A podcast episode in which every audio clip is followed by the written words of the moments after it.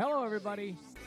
Welcome to Cap Chat Live. My name is Josh Tyler. I'm the National College Advisory Program Director. I think I need a shorter title, but I'm just going to keep extending it. My name is Josh Tyler with Rush Soccer, and I'm joined by the glorious recent Emmy winner, Tyler Tomlinson.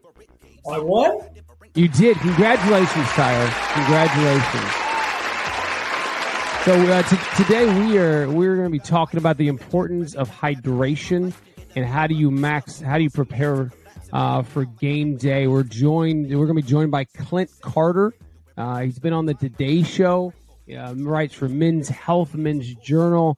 Uh, so he's based in New York. He's going to be joining us and uh, talking about that. So it's going to be pretty exciting. But today is, uh, is October 10th six days until my birthday. That's going to be exciting. Yes, thank you very much. I'm very proud that I'll be having another birthday that I'm alive. So, uh, but hey, uh, let's get into this. Is uh, this is Cap Chat. You're listening to Cap Chat, the number one soccer recruitment podcast in the United States. This is Cap Chat. All right, Tyler, how are you today? I'm doing well, Josh. I'm doing well. You're almost gonna. The term I've heard a lot lately is a trip or another trip around the sun. yeah, the trip around the old sun. Yeah. I, uh, yeah. I, I, I think I'm hearing that now because old people say it, and we're old, so you know. You you know, it, yeah, it, it is. It, it is. It is weird getting old. I don't. It is just weird. I don't know. I don't feel. Sometimes I look at people that have kids my, my age, and I'm like, God, they look so old, and they're and they're actually younger than me. I just feel. I don't know. I feel you. I feel young now. I'm not sure quite if I look young. That's the a benefit of uh, you know working at a college and having like full time athletic trainers around all the time. You know, like because I like my, my back's been hurting me, you know, so of course I just go talk to our trainer and like, yeah, it's like right here on the spine. Is this normal? And they're like, well, why don't you just come over and we'll just get you some treatment and then, uh, you know, before practice. And I'm like, oh, yeah. Or, nice. you know, the, the average person's paying like $700 for that visit to get treatment somewhere in yes. a rehab facility. You know, my, my people are like, yeah, we'll take care of you. And sometimes, you know, I, I, I used to do the same thing. Faith was our was our trainer. I'd go with the stupidest thing, and then you know, a football player or someone right next to him, you know, their, their arm is dislocated, and like, can I come back in? And like, oh man, my back hurts. I yeah, that's how I'll, I'll feel that. I'll feel that way. Yeah. Someone has like a torn ACL next to me, and I'm like, yeah. look right here at this part of my spine. Yeah, hey, I think I got a paper cut. Can I get a band aid? What's been the worst part of getting old for you? Oh boy, I, yeah, I, I for a while it was like it was the physical side of things, not mm-hmm. being able to do what I used to do. Um, you know, like I I loved playing basketball, but like basketball, I don't know how pro players do it. You know, the running uh, is okay, but like the jumping on hardwood for yeah. your back and knees, like I, it's ridiculous. You know, like so just not, I just quit because of that. I was like always sore and hurt after like mm-hmm. playing any basketball. Like, so probably like the physical side of things has been the toughest for me. Yeah. Yeah. That's, um, yeah, I, I would, I would agree with that. That, that is a, um, that's a, that's a weird thing. I think for, I think for me, like I started snoring, uh, and I've oh. never snored. My wife tells me I snore, and I didn't believe her for the longest time. So now we actually have a it, it's I travel with a noisemaker because I, I, need that white noise, It's a little small noisemaker. So now, but that's actually put in the bed between us now, so she doesn't hear my snoring. Um, I, I, don't. I was like, what? When did I start snoring? I don't. I don't. Not that I ever remember snoring, obviously, but um, it's a new thing as I've gotten old. That's interesting. Uh, yeah, yeah. So that that part kind of sucks. I'll, you know, I'll give you a dad joke about snoring. You know, like if your if your kid ever says that you snore, you can just simply say it's not true. Like I stayed up last night and recorded myself and I didn't snore. So, mm. it's a good dad joke. I, am not. I'm not. Yeah, I'm not getting that one. I stayed up and recorded my. Oh, I stayed up to record. yes. Boom. God bless it. That is. uh Yes. That's. Man. Okay. All right. Well, hey, I want to start. I'm going to go ahead and bring Clint on because uh, he is a fascinating guy, uh, and then so he can listen to Tyler's trends. Uh, I, am going to talk about him first, just because I can. Uh, he's he really is. I grew up with him actually from Lake the Ozarks, and he's one of those guys. He's just super super fascinating. He's done a lot of cool things, and and I've always wanted to be his best friend and just like give him water. You know, like when he gets to go, I'm like, Clint, can I get you some water? And just to travel and do the the cool things that that he's doing. And uh, so I've always I've always been a fan of Clint and followed him. Um, so I know this sounds really creepy. So that's um, I don't know what else to say here. So uh, we're gonna we're gonna play uh, the the theme song "Let Clint In," and and I just feel I feel Clint would like this. I don't. Clint, Clint Carter, man, how are you doing? I'm good. How's it going? Wait, you hear me? Come through all right? I mean, you, you gotta love this, right? Highwayman. I nailed it. See, we could be better. I, I think. I, did we just become best friends? Did this, did this just happen? Yeah. Jo- Josh, you were always like uh, you, you, were like my big brother on the soccer team when we played together. So I, I'd accept water for you anytime. Thanks, man. Thank you. I wore my New York shirt for you too. Nice. How you doing, man? Uh, I'm fantastic. How you doing? Here you have a birthday coming up. I do. I do. Thank you. I see. He knows me. He just knows me. It's just. I don't know what I do without Facebook to tell me that. for birthdays because, and, and I'm still, I'm still flabbergasted that people, they still post like thanks for the post. I'm like Facebook prompts you to like, do do you do you really think that that 500 people remember your birthday? so then you're in the you, you have the ethical dilemma of do you tell them that you didn't actually remember or do you accept praise for something that uh, you didn't actually do? I just don't post anything on Facebook. I don't post it oh, for yeah, birthday. Just get around it. Yeah. No happy birthdays. Nothing. Don't tell me when your birthday. No, that's a better way. Because I don't want to get stuck on the on the, the notification chain. Because then it's like every time they some new person posted, I don't care the 80th person that posted happy birthday for Clint. Um, so if I really care, I'll text someone directly. I'll say, "Hey, happy birthday." Um, but other than that, I, I just try not to care. So you don't want anyone to give any happy birthdays on Facebook. Noted. Uh, yeah, no, I prefer not. Yeah, but because then now you feel obligated. Yeah, Tyler. No. now you feel obligated thanks. to say, "Hey, oh, thanks, thanks, everyone for wishing me happy birthday," and it's like, eh, you know. So it is what it is. I don't know. I'm just grumpy. Yeah. We're just talking about getting old. Now I'm grumpy. So I, I need to go get my cup of coffee. well, let's uh, now. The, but hey, Tyler, we're going to start. Uh, we're going to do some uh, Tyler's trends, and uh, and then we'll get right into talking about hydration and all that fun stuff. So uh, we're going to say hi to Ruthie here. I tend to think of myself as a one-man wolf pack, and my wolf pack grew by one. It's time for Tyler's trends. All right, Josh. Boom. Thanks, Ruthie, for my great intro. I hope England is treating her well. Um, so uh, the, the the process that we're at now for a lot of kids, Josh, um, and, and the trend that is happening is the narrowing down of choices. Right, we're at that spot in a lot of uh, decision making, uh, and that this is like the second hardest part of it. Right, the the hardest part obviously is if you do have a, a few, uh, two schools, three schools that you're really interested in, and picking one the the the harder part before that is is maybe getting from like six to three or five to two or something like that. Um, and so we're at that trend now where a lot of students around the nation are narrowing down their choices, um, and that's a good spot to be at. Uh, if you haven't already, maybe you're a junior that's deciding early, maybe you're a, a senior that's deciding a little bit later or right on time, depending on well, you know, if you're male or female. Um, but what I think is important to, to note in this in this narrowing down process is that uh, the recruit communicates to the coaches and the colleges the reasons why their school is still in it. Okay, I think that's an important trend uh, that needs to be noted. Um, you know, hey, uh, be communicative first, like we always say, right? Communicate with your with your options that you're still looking at them, uh, but then maybe tell them why you're still looking at them, and that could help you out in some way or another. Uh, I'm looking at you because I feel like I have an opportunity to contribute to your team immediately, and that interests me. I'm looking at your school because um, it might be the right fit for me financially.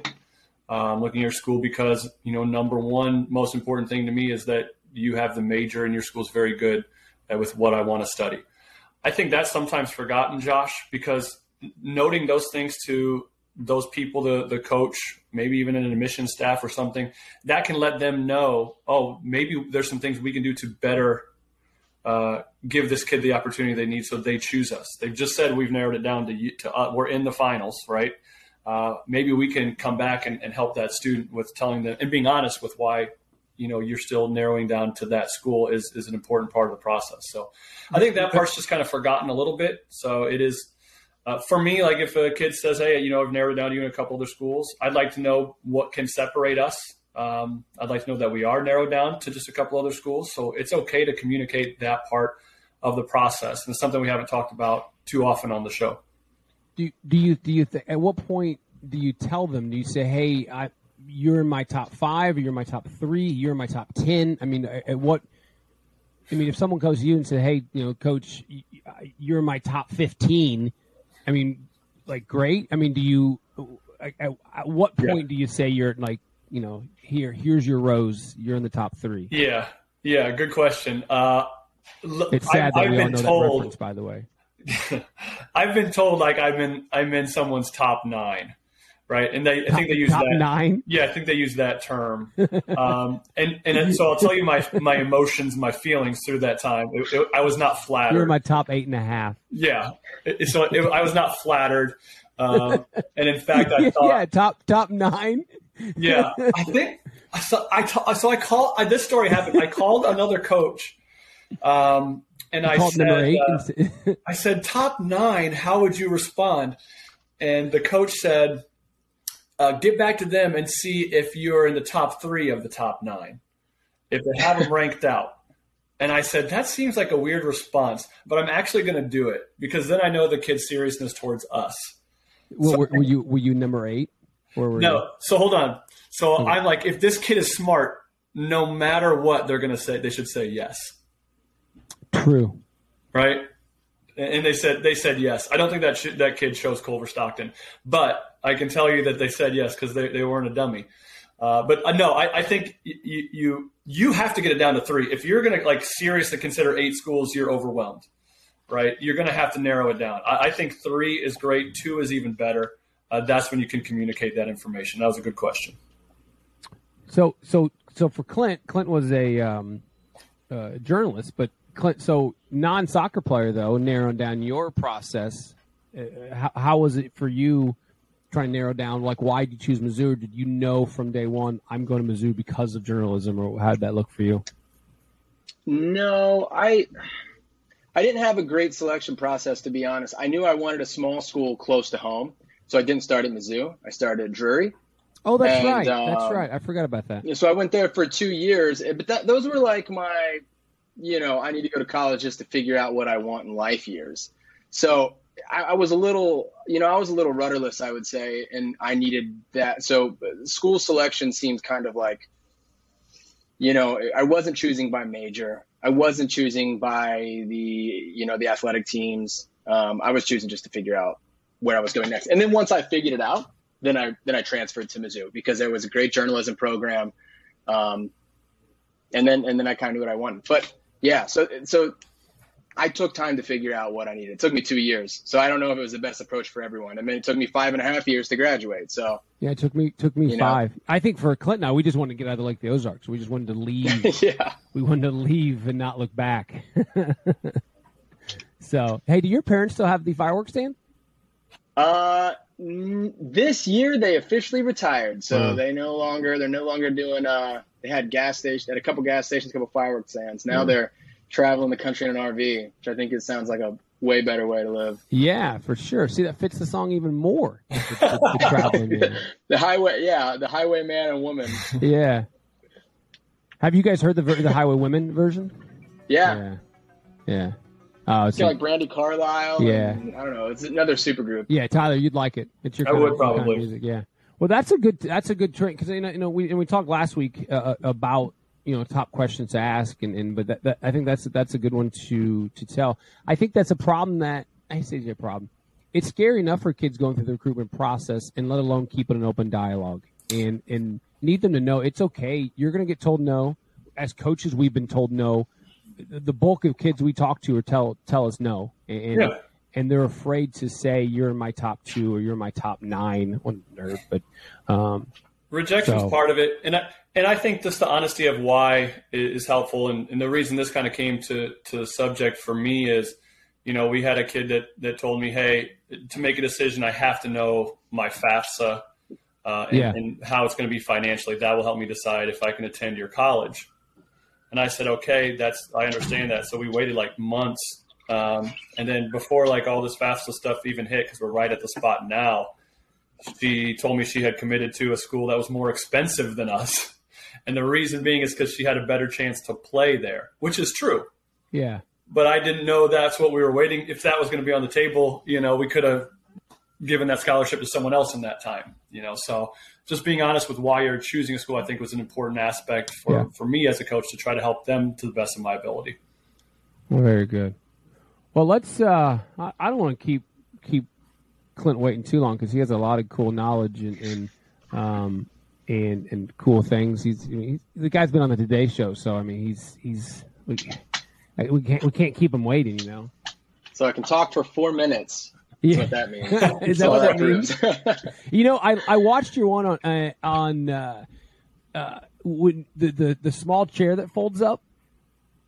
Uh, Probably one of the, cam- the camping chair. I think so, yeah, was that it? and, and it's this chair that folds up, uh, like small, like really really small. And for and for us, like we travel, like I was like, oh, I, I I would love to see you open the chair, but I guess you only have four minutes. You had to go right by because you remember saying it folds up this small. I'm like, ooh, how small does it fold up?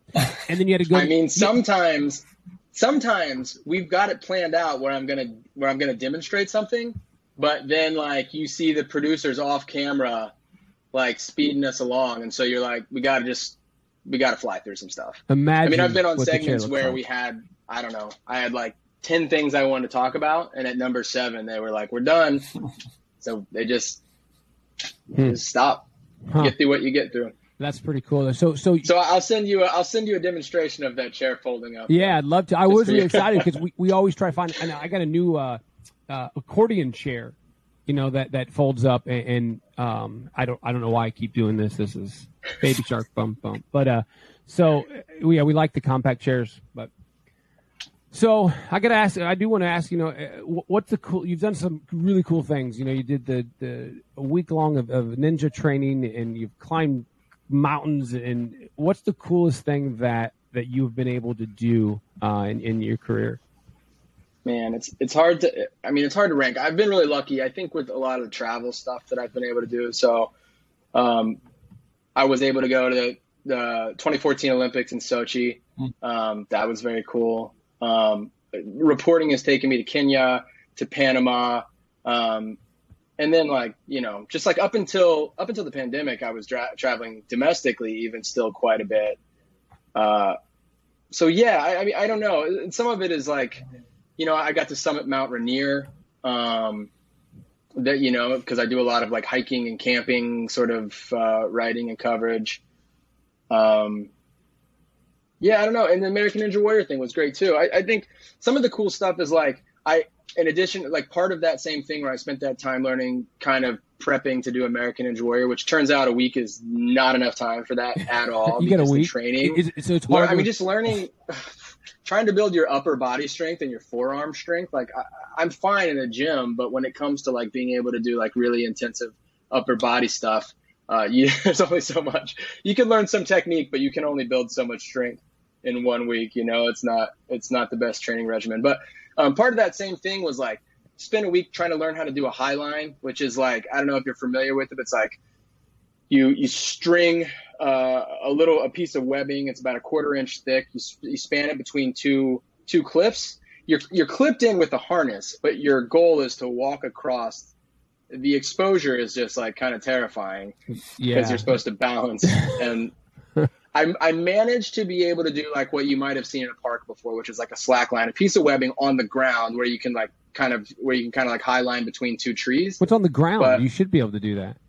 yeah well okay so it's like it's like two feet off of the ground Okay. but the, the I the managed to walk on a string that was in the grass and nailed it. I never fell off. Yeah. I mean, the difference being just like when you fall are you landing on your feet or are you do you have the like illusion of falling very far and getting caught in a harness? Oh my god! So stuff like that. Learn to, I, you know, spend spend a week learning to do some like BMX bike riding with uh, Nigel Sylvester, who's a big BMX bike rider. Um, got to do some like, you know, like the Olympic training ski jump. They jump into a pool, but that's where they practice like the like the, the triple backflips and stuff. Yeah. Uh, so I got to do some of that. You skied uh, off it. Skied off of it and and and worked toward doing a double backflip and landing in the pool. It's very fun. Um, Jeez but yeah, so so some fun stuff for sure. Yeah. for sure. Um, We need to but be. I also like. I think Clint's this best friend. story that kind of got us talking again, though, was the one that I did when I went to the Corey Stringer Institute, which is uh, they've got like a really sophisticated heat lab there, Yeah. which is where athletes will go to train. Um, it, really, what they're doing is they're increasing their heat threshold a lot of times. So, like if you know, like if I wanted to go. A lot of people will go do a marathon in Kona, for instance, and, and they know the temperature is going to be a lot different when they get there. It's going to be hot, so they'll go spend 10 days, two weeks just doing training in high heat, high humidity. That changes the amount of, I mean, it, it physically changes their blood volume. So they get more blood pumping into their organs, changes the way that their body is able to sort of like accommodate all the needs of high intensity training in high heat. And uh, so I went there just for a day just to kind of get a taste for what it feels like to go through some of that training and uh, it was pretty fascinating. But that's where I started to get kind of interested in some of the science of hydration too. Yeah, and, and you talk about the high. So I got a question about the high heat. Is and you know we talk ice baths a lot. uh, You know, for is how do those how do those kind of this is my dumb question here. You know, but we talk. You hear okay, you need to take an ice bath to, to relax, but then now we're saying okay, the high heat thing. What what's the difference there? Is is that I don't know if you understand my, my question. I- don't know I- if I, I know do, I even ask the do. question. Yeah, no, I think, um, and I'm not, I'm not probably like totally versed in like the the specific mechanisms at play here, but I, but I do know there's a lot of research coming into just putting your body into uncomfortable situations. So we live in temperature controlled worlds, probably 67 to 72 degrees, 98% of your life. So putting yourself into extreme this is this is kind of uh, the pseudoscience way to answer it i think. But putting yourself into extreme temperatures sort of increases your body's capacity to handle all kinds of adversity. So um, you know you've got a lot of people that are really practicing uh, all kinds of cold therapy and hot therapy. And a lot of the same people are doing both of those things because they benefit your body in different ways. So yeah uh, but but um you know there's one of the things is like being in a really high high being in a sauna for instance even if you're not moving is somewhat similar to cardio because uh, what you're ultimately doing is like your, your body requires a certain amount of blood all the time your heart your muscles your organs. As soon as you get in high heat a lot of that blood gets pushed right to your skin because that's how you cool off. It's pushing water out of your skin you're sweating it's trying to cool you down. But now that leaves less blood for everything else. So your heart has to work harder. Um, you're trying to get blood to more places at once. And that's that's high heat even if you're not you know exerting yourself at all. So when you throw in um, you know like uh, any kind of um, athletic performance on top of that in high heat uh, it becomes very demanding on your body. Now you've got your legs are demanding extra load of blood. Your skin is the your skin is demanding an extra load of blood. And on top of that, if your core temperature is increasing, your body is sending signals to lower the output on all of those things. Well, specifically your muscles, because your body is very very tuned to make sure that you don't get too hot because it'll kill you. So you have to you have to overcome that in a in a smart way. A lot of it is, is pushing through perceived pain, but a lot of it is also just making sure that you um, are, are trained for heat and you're hydrated and all these things that that require that sort of help your body adapt to uh, intense training. So let's let's talk about the the hydration. Uh, you know that's kind of our main topic, and I think it's a topic that most that people forget about uh, hydration. You know, I I come from a little different background because my mom owned a Culligan water dealership, so I literally yeah. grew up with water. So there's there's a little little so, but I don't think it's talked about enough. And uh, how so? Let's talk about hydration and how I guess it, it, it affects your uh, a game day performance. uh, when dealing with that with athletics? Sure. Yeah. So um, uh, I'll, I'll talk about it from the perspective of heat because I think the lessons there are sort of universal, even if you're not playing outside on a hot day. Um, like I said, when you, you're when you um, as your core temperature starts to increase, your your body will push your blood out to your skin. Automatically, that means you're to need. I mean, you're, you're going to need more blood, basically, or you have less output. So one way to keep your blood volume high is to stay hydrated. The water that you drink is literally like increasing the volume of your blood. There's more of it to fill your veins, to increase the, the amount of blood that your heart pumps out with each heartbeat. Um, and you've got more of it to go around. So that's that's one really simple thing. That's very good to keep your body cool uh, as you start to exercise. Um, but it's also good to just to make sure that your muscles are supplied with blood. Um, your heart pushes more blood. That's all related to hydration. Um, some of the stuff, like the, the, the estimates vary a little bit, but it's like for every 1% that you're dehydrated, um, and they just measure that by the straight up body mass. How much are you sweating? 1% dehydration, very common. Uh, most athletes probably finish a game far more than 1% dehydrated. But for every 1% you're dehydrated, your, your, your heart's going to have to uh, beat three to five, maybe seven times more um, per minute, and hmm. your body temperature is going to be half a degree higher. So all those things work against you to lower your amount of cardiovascular and athletic output. Is uh, I'd heard one time that by the time you're thirsty, you're 20% dehydrated. I don't know if that's I've heard that before. That's not, I mean I think that's pretty consistent with a lot of things I've seen. I haven't heard that number, but that that seems right. I mean a lot of uh, uh I mean, especially when it comes to like when when you start to get more serious about athletic performance, there's I mean there are a couple ways that you can test your dehydration, and like you said, most people will say that when you're thirsty, you've probably you're probably already dehydrated. Um, one is looking at your pee. You yeah. can do that every single time you go to the bathroom, and it's like the it's the best way because you're always doing it, and it's it's if it looks like apple juice, you're in big trouble. Um, should be light colored. That's something you should be thinking about all the time, not just for athletic performance. Um, and then like for elite athletes, they usually know their sweat rate, and you can like people can figure this out, but like they won't they they're not drinking like a, a, a an elite marathoner is not just drinking when they're thirsty. They know exactly how much water they're going to drink uh, yeah. over the course of a run because they know their sweat rate, and the sweat rate is going to vary depending on um, the the conditions, the heat and the humidity.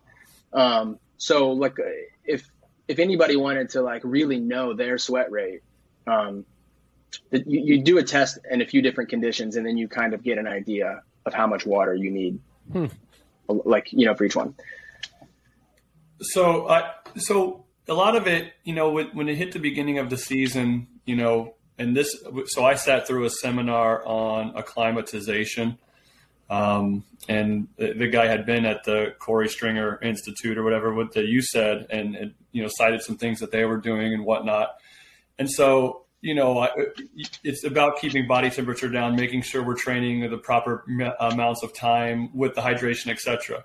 So fast forward to like we're in the middle of the season, um, and and honestly, like for for a while we've had some pretty hot games, but now the temperatures have kind of evened out, especially in the Midwest. Um, but for me, so I would say like right now, our all, all, of our players pretty much should be acclimatized to to the conditions that they're they're training and playing in. Um, you know, this far into the season, but especially on our men's side for soccer, I'm seeing like more than usual a lot of cramps uh, that are taking place, leg cramps in games and things like that. Um, do you think that is you know strictly a hydration thing? Is there a diet issue that may be an increase of, of why or what people are drinking like right before a game or something like that or something they're mm-hmm. taking? Uh, it's a good question.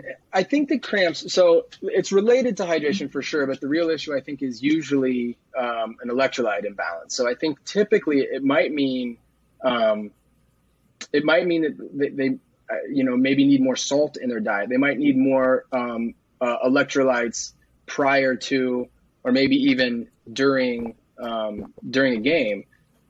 that I mean, obviously that's related to water because water and electrolytes. I mean, that's that's how they move around. Um, but yeah, to your point though, I think that people should be um, they should be like prepared for the lower temperature. I mean, one of the things they said at the Korey Stringer Institute that I thought was kind of fascinating was like training at high heat and then going into, you know, lower temperatures is like le- legal blood doping because mm-hmm. you're increasing your blood volume. Mm-hmm. And then you're going into a, a, a situation, an environment where you wouldn't have naturally done that. So it's no, there's nothing, there's nothing shady about it. You just train in high heat and then you move to low heat. You've got now more blood than um, than than you could probably create on, in those sort of natural environment conditions. But yeah, the the cramping thing is related to electrolytes. So that's you know typically sodium, potassium, things like that. Um, so yeah, that's what I would that's what I would probably suggest addressing if assuming that the players are drinking enough water. And I, I would think that that's something that should be, you know, I, I would say not just on the field, but also prior to the game and everything else. Well, Josh probably knows this too, and I'm, just, I'm not even lying. Like I've seen more kids put down uh, like a Bang energy drink like right before the game, and they just Ooh. these kids are just like positive still that that helps them and perform at a higher level. And I I couldn't tell them how wrong they really are, especially in a, in a, sport like soccer where your output is so high for so such a long period of time. You know that what that does to your body as far as dehydration ultimately is going to really hurt. So you, would be well, you know. Another thing too, and this sounds crazy, but I think a lot of times if you were used, if you if you were drinking a certain amount of water in high heat and you found that you were staying um, hydrated during a game, and you continue that same amount of water when the temperature drops, you can also overhydrate a little bit. Um, so, so that's a thing too. I, I don't know if that's always the case. I don't think that that's usually what people do. I think that people tend to, when they're doing, when they're, when they're performing, they tend to err on the side of not having enough water. But if you're forcing water down uh, too much, that, that, I mean, that's also entirely a thing. Your body can only really accommodate at most, for most people, it's like a liter and a half or something like that per hour. Um, and then you have a, you know, and then you want to replenish what you you want to use that total to replenish what you've lost. Uh, a lot of times during a game, if it's if it's cold, you might not be losing that much water at all. Uh, that doesn't mean you shouldn't drink any water, but it should. It means you probably shouldn't just be dr- drinking to to fullness at, at every opportunity. Well, and, and so the things we I see here in the Midwest because the weather changes so quick, you know, and we don't get cut. So you're right. When it's not as hot, we don't drink as much water, and then all of a sudden, two days later, it's 95 degrees again, and we're rolling into that game, and that's when we start cramping because we're so dehydrated. We hmm, just weren't prepared for yeah. it. Um, it, which I guess leads in the question is when do you start preparing for a, a, game or a competition? You get a game on Friday. You know what is at what point do you kind of start thinking, hey, I need to get my body prepped for this? It's going to be hot. Can you drink enough the night before, or is it like a 48 hour? What's what's that what's that process look like? Yeah, I mean, you, you can't really like stock up on water. You know, it doesn't necessarily work like that. I, I also would suggest that you should be staying hydrated all the time. Um, if nothing else, it's just going to help with recovery and things like that. Uh, but but you can't say like, well, I've got a big game tomorrow. I'm gonna you know I'm gonna drink six liters tonight to get ready for it. That doesn't work. But you probably should. Um, so like the um, American Council on Exercise recommends that you basically start drinking a little bit more about four hours before a game. But but even then, you're only drinking, making sure you get in about 20 ounces, just because the sheer fact that like you should be hydrated when you start and um, and you're not you're not really going to stock up. So it's going to come down to replacing as you go. I think is probably more important. And if you want to be sophisticated about that, to your point of the temperature changing, you can have some benchmarks in your head. Like you can, I mean, you can look at a weather app and you can know the relative humidity and you can know the temperature. It's very, it's sometimes very difficult to know how much you're sweating because if it's a if it's low humidity, for instance, you might feel like you're not sweating, but it's evaporating so fast, and then that's that's good. I mean, that's cooling you off very quickly. Uh, but it can be misleading in terms of how much you're actually sweating. There, there are times when I've been out, felt like I haven't sweated at all, but yet I've got salt stains all over my shirt. So that means I'm losing sodium, I'm losing electrolytes. I have been sweating, I didn't even realize it. So to be sophisticated about this, you you could take your benchmark temperature, whatever you want, whatever temperature you're testing at. Um, you could take your average humidity in your your area. Uh, you weigh yourself before maybe a, uh, um, uh, a game or practice or whatever it is uh, with the water that you're going to drink.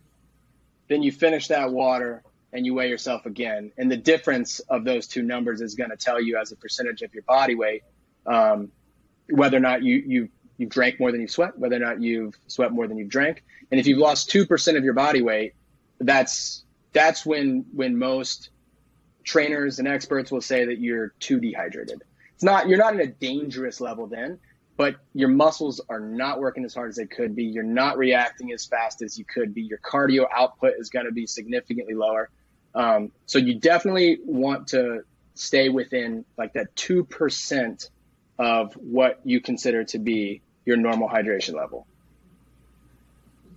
Yeah, I've I've seen the sponge. Have you guys seen the sponge example? Uh, they they show you, um, you know, a dry sponge is what your muscles are like when when there's no water, and then when you pour water on the sponge, it gives a kind of a because your muscles dry up basically when you're not when you're not hydrated as well. Yeah, I mean I can see that. I mean you have like it's literally like having less blood, yeah. which is, you know, so not good for cardio. So I, w- I want to kind of talk about that, and then I'm going to get to your, your one tip that you'd you brought uh, another tip for. him. But the night, day before a game, you know, do you? So so four hours before, you know, is when you kind of you know for the water. Is pasta still a thing? Is that something that is is that just an old wives' tale that hey, the night before I need to I need a carb load? I think there's. I mean, I think there's something to it, but I but I think the pasta thing the night before a game. Um, it's probably better if you had pasta after your your the game you just finished. I mean, I think that's probably a better way to think of when you want to have high carbohydrates.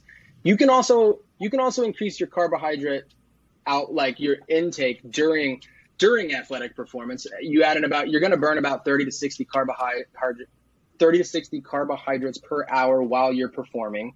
Hmm. So if you want to keep that really easy access energy to your muscles, you can eat about 30 to 60 carbohydrates per hour. That's good. And then afterwards, you're also going to have your muscles are going to run out of sugar too. There's, a, there's about 2,000 calories worth of sugar stored in your muscles at any one time. You use that uh, for energy during a game, and then the best time to replenish it is you know within an hour, 90 minutes, maybe two hours after a game. So that's when you really probably want carbohydrates um, and then during performance. So, you know, like I, I, I, as somebody who doesn't, you know, I'm not a, I'm not an endurance athlete. Like I find the nutrition science extremely interesting. I do, you know, I, I think in terms more of like bike rides and things like that. I do a lot of bike riding, a lot of hiking.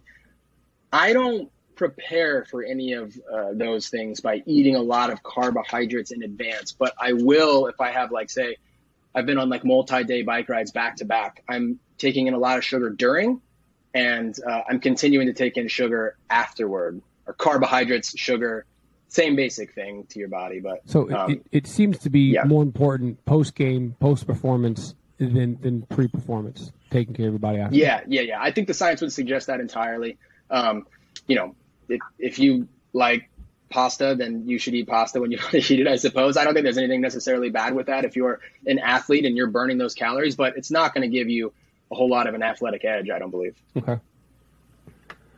Well, and then one other thing you had brought up um, that people miss is is the the power of of, of sleep, um, and you brought that up, and I think that is is missed a lot. And I, funny, I was just talking about me snoring. So this yeah, is, is this video, is this audio yeah, yeah, Emily sent this to me. You should use this on you know. Um, uh, but yeah, so let's talk about let's talk about the sleep, and I think obviously for for high school age players, it's it's missed a lot, and yeah. Um, so talk about the sleep and how it affects your performance.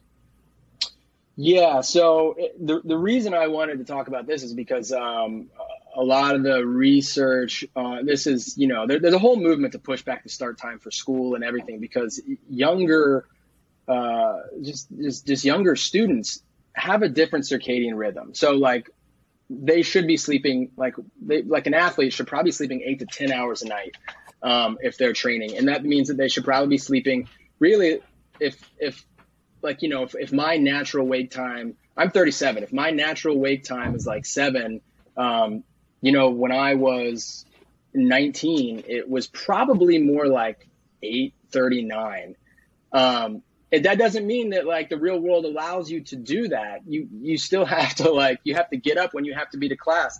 But the the, the thing is that i think is fascinating about that is um, a lot of younger people are walking around perpetually sleep deprived. And when you're perpetually sleep deprived, you do not know what it feels like to be perpetually sleep deprived. You know, it's like the, the fish in water uh, who, who, doesn't realize they're in a tank because it's the, the water is all they know. That's all that's around them. So, um, hmm. so I think that there's a big potential performance boost that's just waiting there for a lot of people to grab if they can sort of uh, figure out how to, you know, turn down the whatever the whatever it is that keeps them up late at night, whether it's Netflix or hanging out with friends, if they could just set us like a, a earlier bedtime and get strive for that 10 hours sleep. I mean, if, if, if you wake up without an alarm clock, you've nailed it. But the thing is, when you have, um, when you're sleep deprived, it's, it's all the same things we've been talking about with, with being dehydrated. Your, your reaction time goes down. Your uh, cardio output goes down um, your energy level goes down. Uh, they say with like less than when you sleep only six hours, you lose 30% of your athletic performance is like a stat that I've seen that goes around. Um, wow. There's a, there's a fascinating book on this called Why We Sleep. It's by this, uh, this, this doctor, um, uh, what's his name?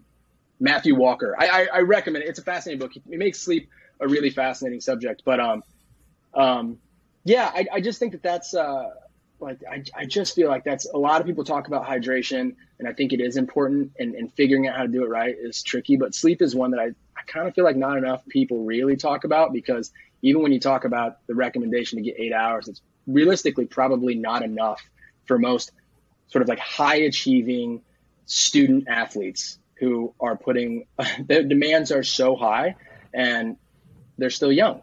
So their sleep requirements are just more. What what about what about naps? I mean, so does if you're looking at you say you need 10 hours of sleep, are you looking at 10 hours sleep in a 24 hour period or 10 hours straight? You know, could you take two two naps and get yeah. and what's I I would say steal them when you can get it. Usain Bolt was kind of famous for taking naps when before like you know before he ran. He broke world records by napping within a few hours of you know like that's what he would do. That was his routine. Um, so certainly I think that uh, that naps can be really beneficial, and sometimes that's just easier to fit into a, a schedule.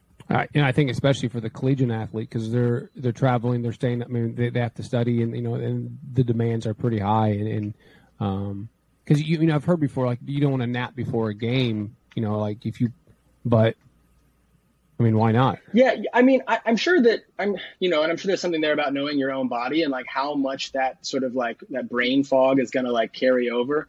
Um, uh, but yeah, but but you said like studying for for finals and like these things are these things are stressful, and one of the things that happens when you uh, when you haven't slept is that your body is just like a lot.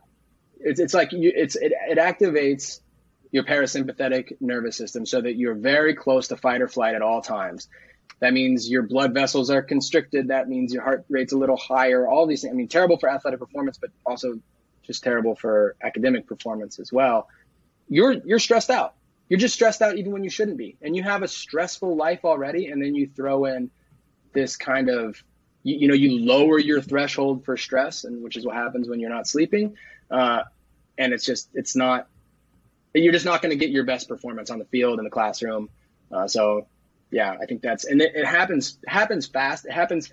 It's much worse with people that are like you know like perpetually uh, sleep deprived, sleeping six hours a night over and over and over is is you know it's it's one of the leading causes of car accidents. It's um, it's you know uh, considered to be one of the biggest drains on business productivity. It's just people that don't know they're sleep deprived showing up to work. Um, but uh, but it also happens with with one night of lousy sleep. Your performance goes down. You can't remember as many numbers at one time. You can't run as fast. Like all of these things change like immediately if you have a lousy night of sleep. And, you know, harping on that too much can be stressful too for anyone with sleep problems. so you you don't want to like overthink it. You just lay there in bed thinking I have to sleep or I'm going to ruin my day tomorrow. That's not really the point. It's just you got to give yourself the time in bed with you know the lights out. That's that's basically it. Hmm. Is it is it what, what's the, what do you think about the theory of okay during the week I'm sleep deprived and then Saturday I'm just going to sleep for 20 hours? Does that catch you up? Can you catch up on sleep?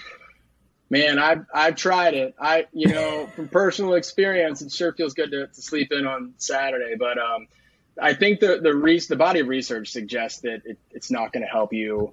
Uh, it's not going to help you when you're sleep deprived. Like it might help you on that Saturday, but it's also there's a certain amount of um, this gets a little bit beyond the, just the sort of the athletic edge, but like there's a certain amount of neurological damage that comes with being sleep deprived. There's certain certain cells in your brain that actually shrink down when you're in sleep, and that creates bigger channels for cerebral fluid to flush through, and that cleans out certain certain sort of things, certain proteins that just sort of gum up your brain. Um, you can't one night of sleep doesn't it's like you need a deep clean and it doesn't really work that way. You have to do the routine maintenance and that's where regular sleep comes in. So you know i, I doubt that many college students are necessarily already in the, the point when they're thinking about the long-term implications but um but but years of uh, of not sleeping is going to you know increase it's gonna it, it just leads to like much higher rates of dementia and Alzheimer's like way down the line. But in the in the short term, you see the you see the impact on um, academic performance immediately. Hmm.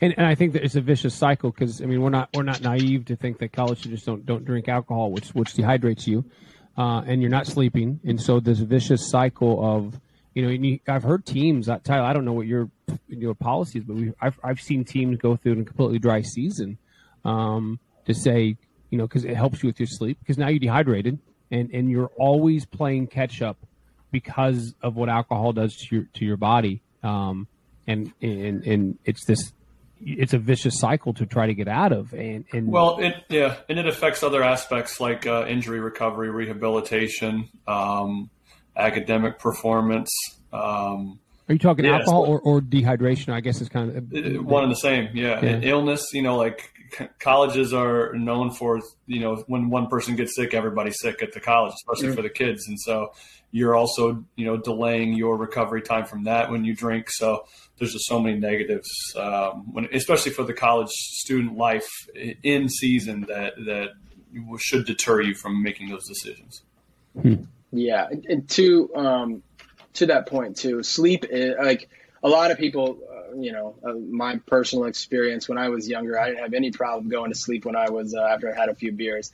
But um, but but they'll say that like in brainwave studies, you don't get the same kind of sleep. It's a very different sleep you get. It's a very shallow sleep, um, and so you're not getting the kind of what is this? It's it's kind of like neural pruning. So like if you studied a whole bunch and then you went out drinking and then you and then you went to sleep, um, you're not going to sort of encode the things that you studied the same way that you would have if you hadn't drank because you're not getting the, the deep sleep that you need to do it. So uh, there's that aspect of it too. I mean, it's dehydrating. Um, you know, and, and, I say this as, as, someone who drinks. You know, uh, I'm not, I'm not, I'm certainly not like, and I say this as someone who breaks a lot of the rules. Like, uh, I, like I don't always sleep as much as I should. I sometimes drink before I'm supposed to go to sleep. Um, but but being aware of these things certainly changes my behavior in a pretty significant way. Yeah, I'm I'm going to close my vodka bottle now. Um, well, I I tell you, this to me at least has has been has been incredibly fascinating. Um, it, it I I hope people take the time to listen to this because it is fascinating. Uh, we don't talk about enough. Um, and you know, I know there are teams. You know, New York FC. They uh, they they test hydration every single day for the for the players because, like you said, you can be overhydrated, and so they're testing the hydration every single day. And um, like I said, we we don't. I don't feel we focus on enough, and uh, so I learned something. I always say, "Hey, it's gonna be hot Saturday. Let's start drinking water Thursday," and that doesn't. So now we're just, but it's still good to drink water.